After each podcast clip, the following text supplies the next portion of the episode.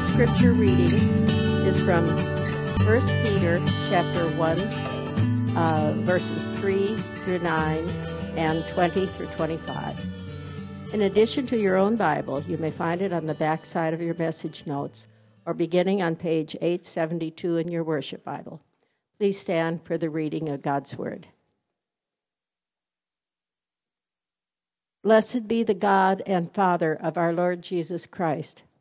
According to his great mercy, he has caused us to be born again to a living hope through the resurrection of Jesus Christ from the dead, to an inheritance that is imperishable, undefiled, and unfading, kept in heaven for you, who by God's power are being guarded through faith for a salvation ready to be revealed in the last time.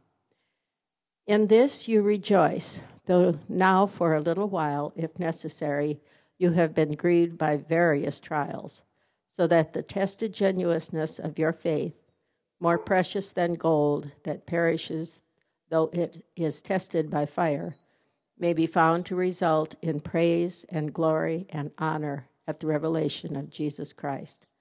Though you have not seen him, you love him. Though you do not now see him, you believe in him and rejoice with joy that is inexpressible and filled with glory, obtaining the outcome of your faith, the salvation of your souls.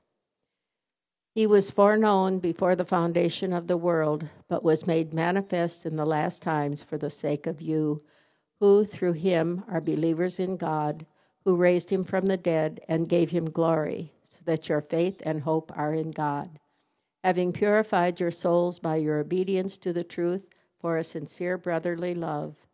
Love one another earnestly from a pure heart, since you have been born again, not of perishable seed, but of imperishable, through the living and abiding Word of God.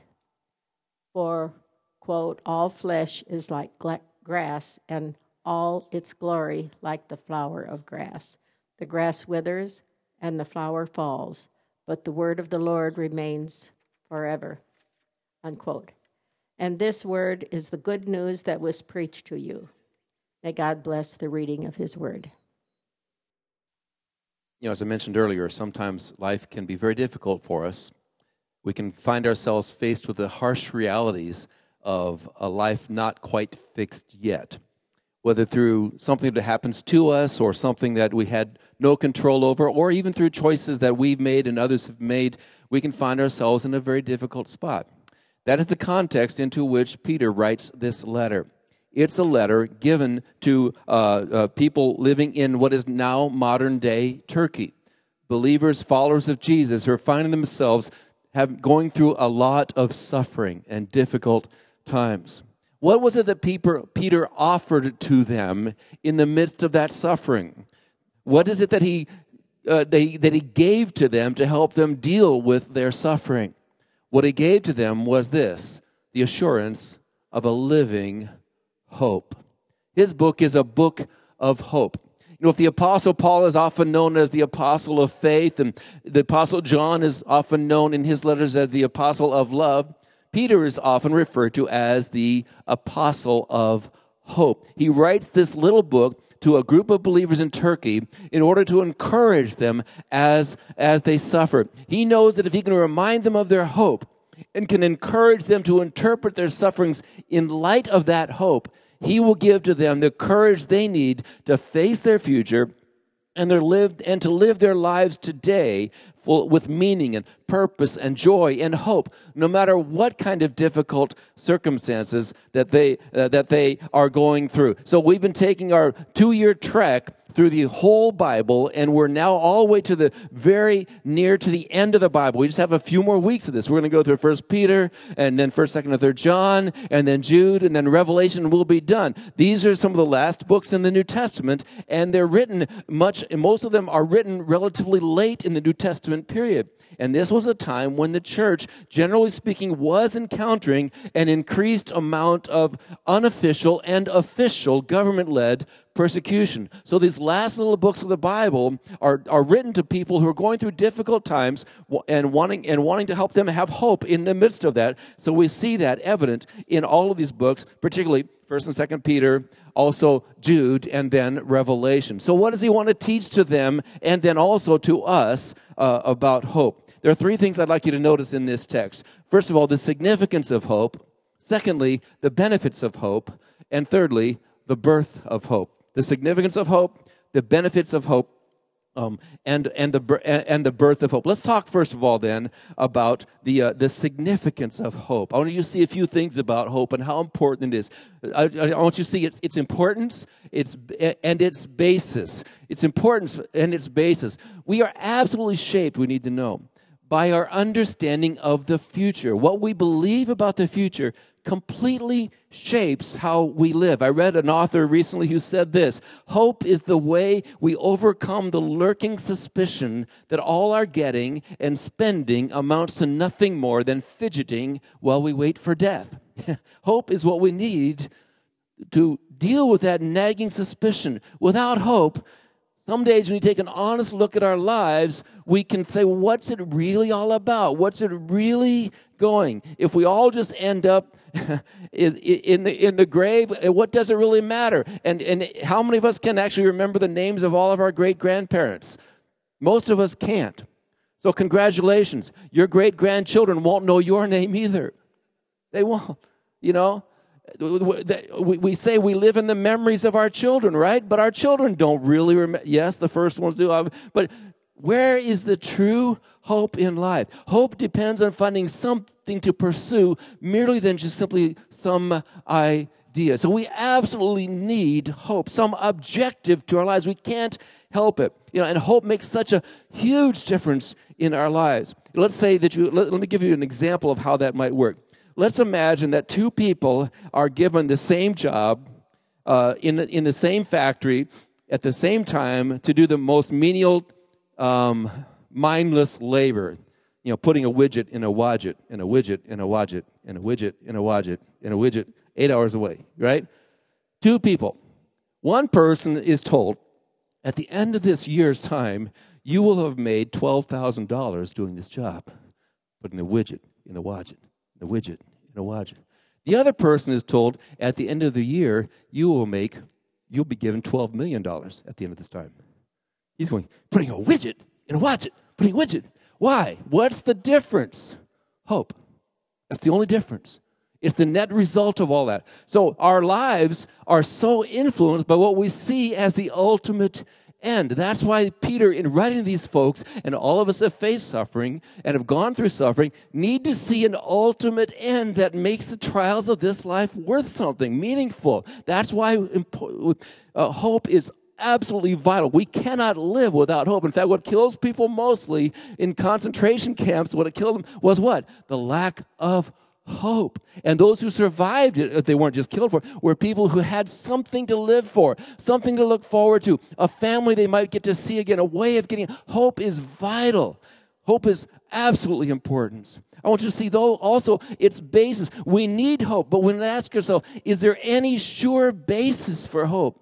After all, everybody dies, and as I said, we're not really remembered even by our great grandchildren, generally speaking. Is there any really sure foundation in this scientific society to believe there were anything more than ashes and dust from beginning to end in the middle with a lot of hormones in between? Is there anything really matters in our lives? Really outside the Christian faith, I think we really don't have a lot of sure foundation of hope you know, the secularists uh, uh, will say there's no real fundamental hope built into our lives. We're just sort of ending in a whimper or a bang or somewhere or, or freeze out somehow. We know the universe is going to end. That's scientifically proven. That we know that's good. It's got a time period. Is there a hope that goes beyond that? Is there a hope that goes beyond the grave, beyond the death of all things? Or some religions take simply a, a, circle of life. Good news, you're going to be in a never ending circle. You'll just keep coming back and keep coming back and keep coming back and not going anywhere, but it's just an endless circle. Is that really hopeful? You know, most of us oh, hang on to hope, but uh, most of the time, and I've, you know, I've done many, many services, and I mean this with utmost respect for, I mean, funeral service, utmost respect where all we come to a funeral service and we want to bring together hope. We say he's with the angels, she's with she's in a better place.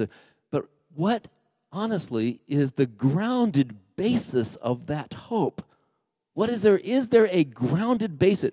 Or is it merely, as we often think of hope, wishful thinking? It's just wishful thinking. Like, I hope it's true, you know?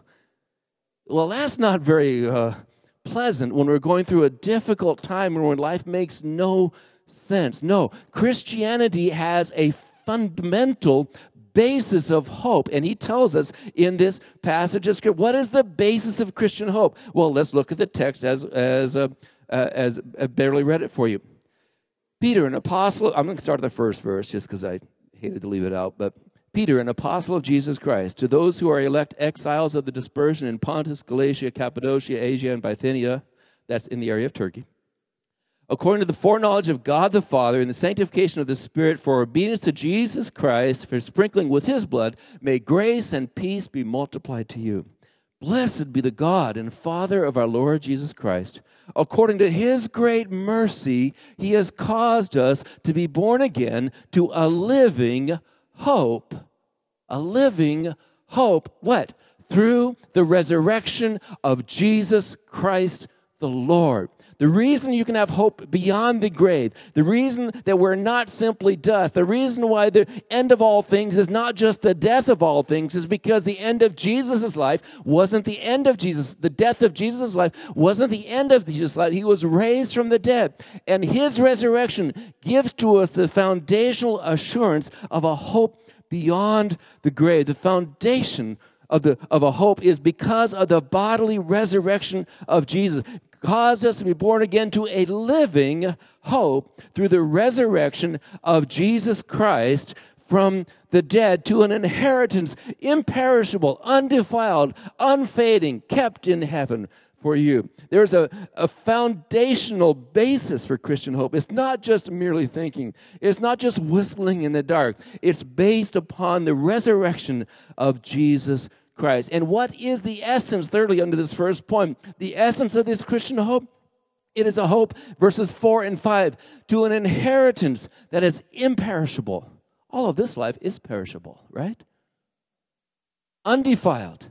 And all of this life has some defilement to it. And unfading. You know, you can paint those faces as long as you want. It starts to fade after a while, right? You know, undefiled imperishable, unfading, to an inheritance that is imperishable, undefiled, unfading, kept in heaven for you, who by God's power are being guarded through faith for salvation, ready to be revealed in the last time. He's t- talking to people who are suffering. Some of them are even losing their lives. Uh, some of them are dying under the weight of persecution. And he's saying to them, there's something even beyond your death. So be hopeful. And that hope is bound up in the resurrection of Jesus Christ. And it is for an imperishable, undefiled, unfading inheritance. And if we looked at other scriptures, we could see that what Peter is alluding to, and in this in this passage in this book as well, speaking about the fact that someday God is going to give to all of us who have faith in Him a resurrected body, just like the one Jesus had. Remember that body?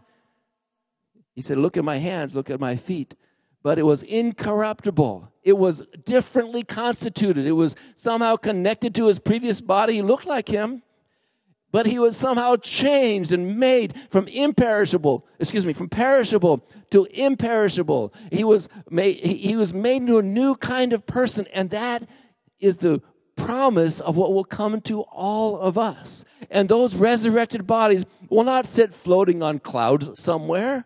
They will sit in God's new heaven and new earth, remade out of the uh, out of this, uh, uh, refined by the fire like the gold, and and the the gold of this creation somehow emerges into the new creation. We don't know how it will happen. The only reason we can believe it will happen is because Jesus was raised from the dead. And so he gave a new life to all. And new life came in when Jesus was raised from the dead. So that is our hope. It is an inheritance, imperishable, undefiled, unfading, kept in heaven for us. That means it's like kept in the refrigerator for you. If I said to you, um, uh, come on over, I've got some uh, ice cream I'm keeping in the refrigerator for you, I'm keeping it for you.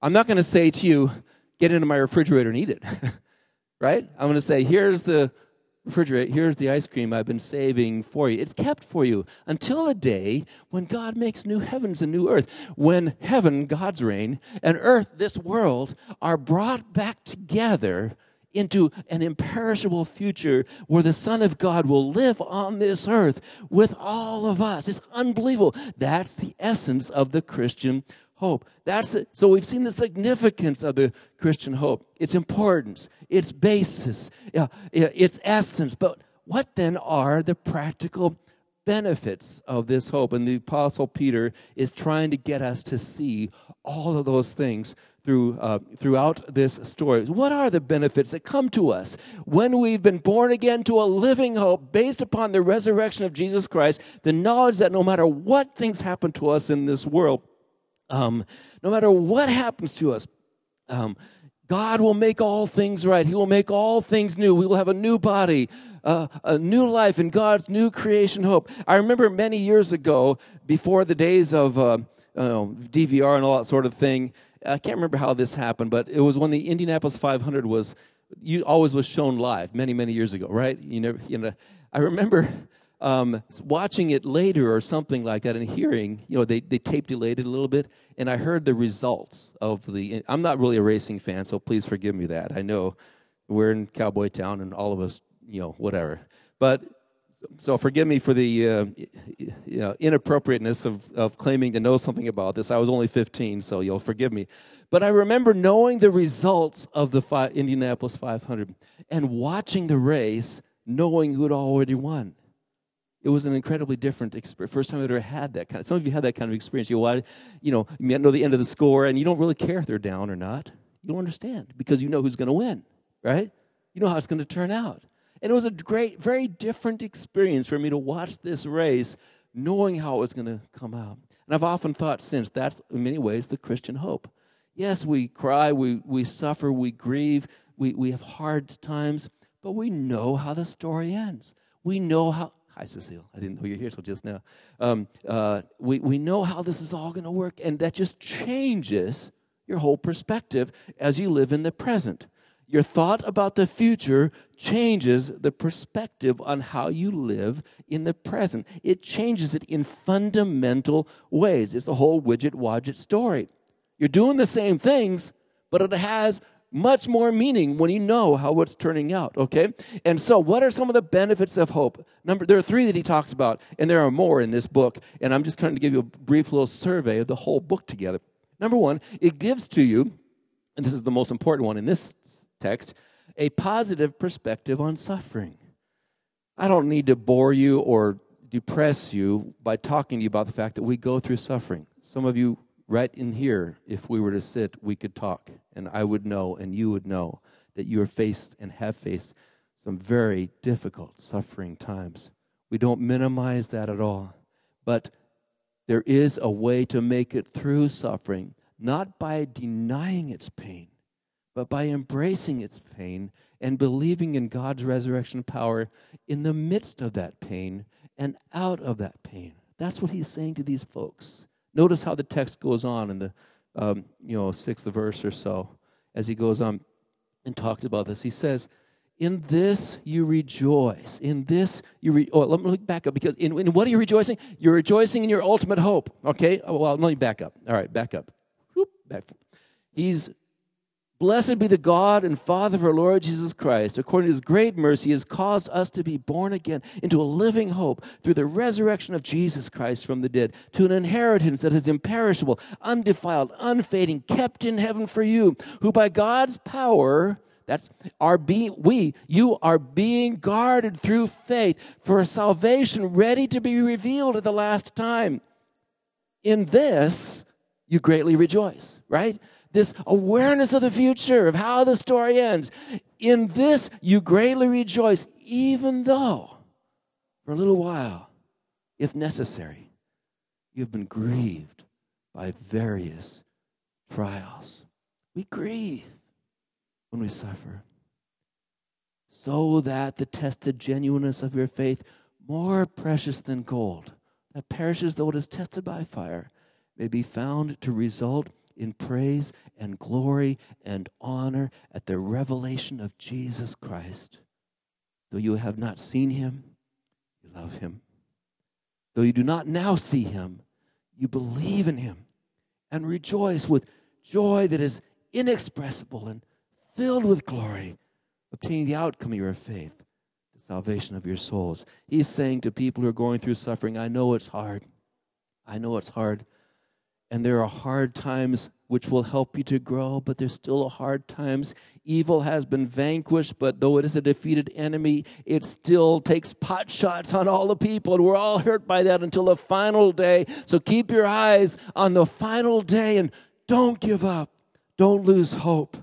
Yes, Christian view of suffering doesn't minimize it, it doesn't say it doesn't exist. It doesn't pretend like we can somehow find a state where it doesn't matter to us because we've come to this place of enlightenment where we don't feel it. No, Christian Christian approach to suffering embraces it in all of its fullness, feels all the pain of it, but knows that that is not the end of the story. And so I can have a positive perspective even through my tears even sometimes in my anger, because someday I know that the God who loved me and gave himself for me will make right every wrong, will dry every tear, will make sure that all things ultimately add up under Jesus Christ in a way I cannot now see. And all the questions that now are in my life for which I do not have answers, I know that there is ultimately a day when we will understand it better by and by.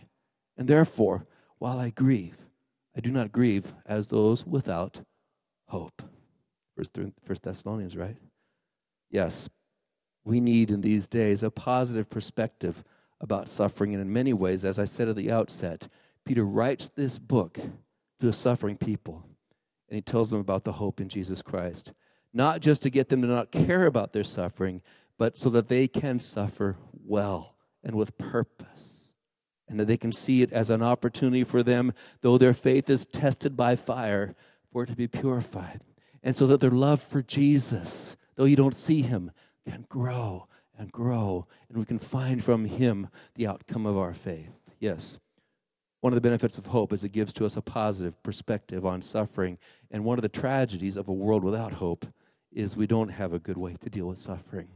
We don't have, in American culture, a good theology of suffering. We've had it too easy for too long. And we think somehow when we suffer, why? Not us. Those guys maybe, but not us. You know? No.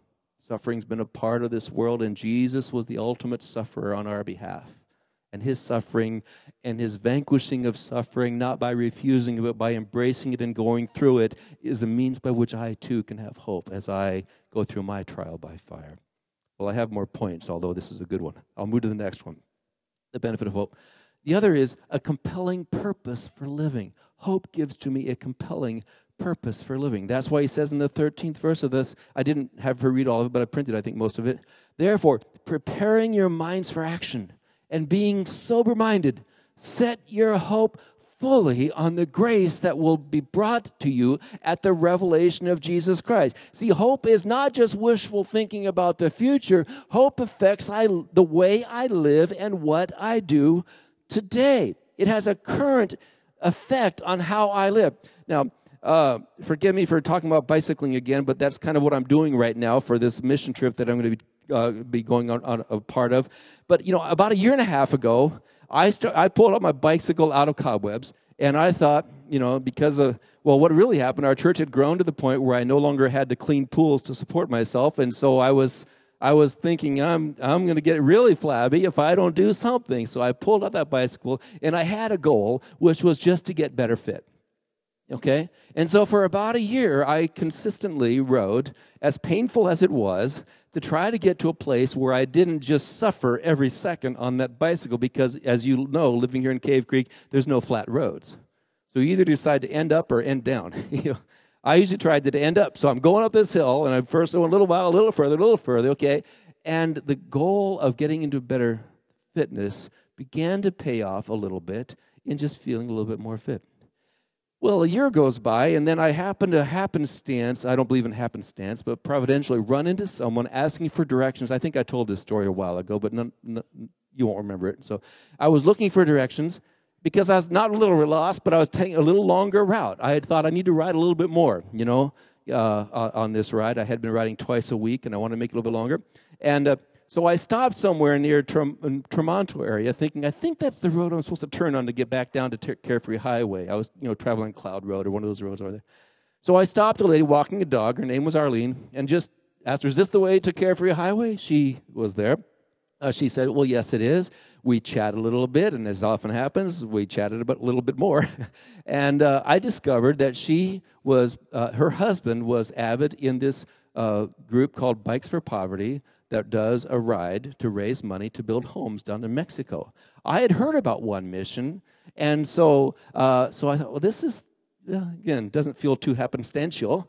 I'm wanting to ride more. I'm finding it about this place to Mexico, and so I think, well, maybe. I'll, well, what I began to do then is I began to ride my bicycle with a bigger purpose in mind. I began to think about possibly training to the point where I could ride 100 miles two days in a row, which seemed like a crazy idea at the time. But before long, I was adding miles, and uh, and I began to, and so I signed up for this this event, and they want to be doing it. And so the fact that I had a goal in mind has made it a lot more easy for me to get on that bike, to do the things that need. Because I don't want to get to February 10th and 11th and not be able to make that trip. You know, I don't want to be doing that. So the point is that when you have a a, a, a specific goal in mind, which is a good one, it changes the way you live your life. My train, my present act of riding a bicycle changed substantially when my future goal got bigger. And that's the problem with our world, our world's culture. Our future goals are basically to retire and to be able to live off our income and, and, or to have a good time or to make sure that we build a business. All these things which are transitory and don't last forever, they're not bad things. But if it's the ultimate thing, it becomes kind of vanity of vanities. All is vanities. You could write the book of Ecclesiastes yourself. You would know. But so what happens is this ultimate big picture of renewed bodies on a new creation with the Lord who loved us and saved us and living in that imperishable, undefiled, uncorruptible reality changes the way I train day to day in my life. I'm training for the future. That's why he says, therefore, prepare your minds for action.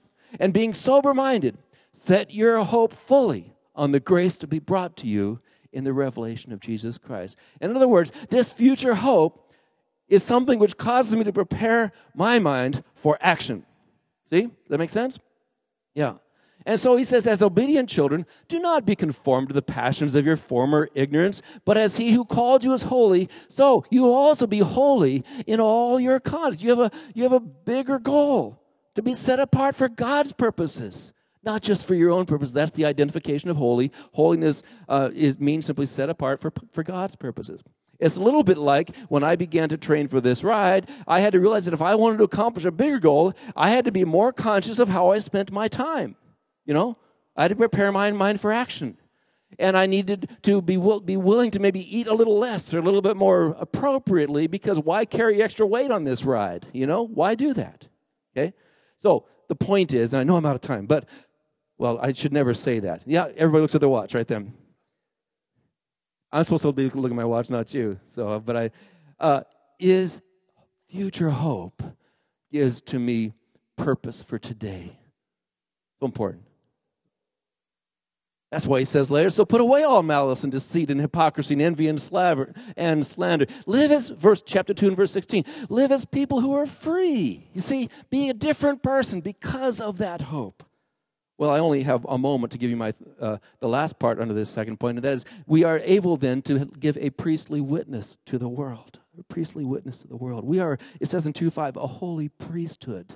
We are in verse 9 of chapter 2 a chosen race, a royal priesthood, a holy nation, a people for his own possession, so that we might proclaim the excellencies of him who called you out of darkness into his marvelous light. We call it this winter, we're called to become living witnesses of God's new creation in Christ Jesus, a different kind of people, a people, a kind of people that love and accept everyone, that brings forgiveness and grace to everyone, welcomes everyone, knows everybody stands uh, before a cross, desperately need of salvation we need that. We're all, it's, it's worse than we thought it was, and it's better than we ever could have imagined. It's worse in that we need God way more than we ever thought we needed Him. And it's better because God loves us way more than we ever thought He could. He's given His life for us. Yeah. Put aside our pride. We become a different kind of people. That's why He says in verse 11 of chapter 2 Keep, I urge you, keep your conduct among the Gentiles honorable so that when they speak of you, remember they're suffering, when they speak of you as evildoers, they may see your good works and glorify God on the day of visitation. Yeah. Well, we've seen then the, the importance of hope, the significance of hope, the benefits of hope, and let's just close out quickly by looking at the birth of hope. How is it that hope really happens? How is it that hope really happens? Well, what does he say here in this third verse of chapter 1? Blessed be the God and Father of our Lord Jesus Christ. According to his great mercy, he has caused us to be born again to a living hope through the resurrection of Jesus Christ from the dead. There is a born again experience which creates in us a living hope in verse 23 of that same passage, since you have been born again, not of perishable seed, but of imperishable through the living abiding word of God. And he says, This is the word, is the good news that was preached to you. You see, we need to be given a brand new life by trusting in Jesus. In the same way that Jesus died and was raised to new life, so too we need to die to all of our smaller ambitions, our smaller plans, our the things we hold so tightly. Lay them down before him and embrace the finished work of Jesus Christ, who loved us and gave himself for us so that we could have a hope which would never fade. Hope is born in my life when I am born anew by the power of His Spirit. Verse 18, it says of chapter 1 You were ransomed from the futile ways of your forefathers, not with perishable, with perishable things like silver and gold, but with the precious blood of Jesus Christ, like that of a lamb without blemish or spot. Yes, hope is vital to our lives. Hope brings great benefits to our lives. But hope is born anew in our lives when we place our lives in the hands of the one who loved us and gave himself for us. If you've never responded in faith to Jesus Christ, today would be a great day to do that. To simply offer yourself to him as he offered himself for you. Because we are ransomed, it says, by the precious blood of Jesus Christ, like that of a lamb without blemish or spot. Every time we gather here at the Church of the Chip, we close our time by reminding ourselves of the Lamb who gave his life for us and shed his blood for us. Because we recognize that that is where hope really begins. So I want to encourage you as we observe the Lord's table and closing our time together to come before the one who gave his life for you, to give to you new hope. And if you've never responded in faith to Jesus Christ, this would be a great moment for you to simply respond to his love for you by committing your life to him. It's as if Jesus has finished everything that needs to be done and offers to you the gift of hope. But he will not force it down your throat. You simply need to receive it by faith, trusting in his sacrifice for you. Even as we observe the Lord's table, Perhaps some of you will want to say, Lord Jesus, thank you that when you died, you died for me. I trust in you as my Savior. Thank you that when you gave your blood, you gave your blood for me. I trust you as my Savior. Let's have prayer as we close. Father, we're really thankful, incredibly thankful, that there is a hope which is imperishable, undefiled, incorruptible, and is offered to us as we respond in faith to you. And there is an experience of new birth when we respond in faith to Jesus Christ. Forgive us when we give ourselves to hopes and dreams which only amount to nothing.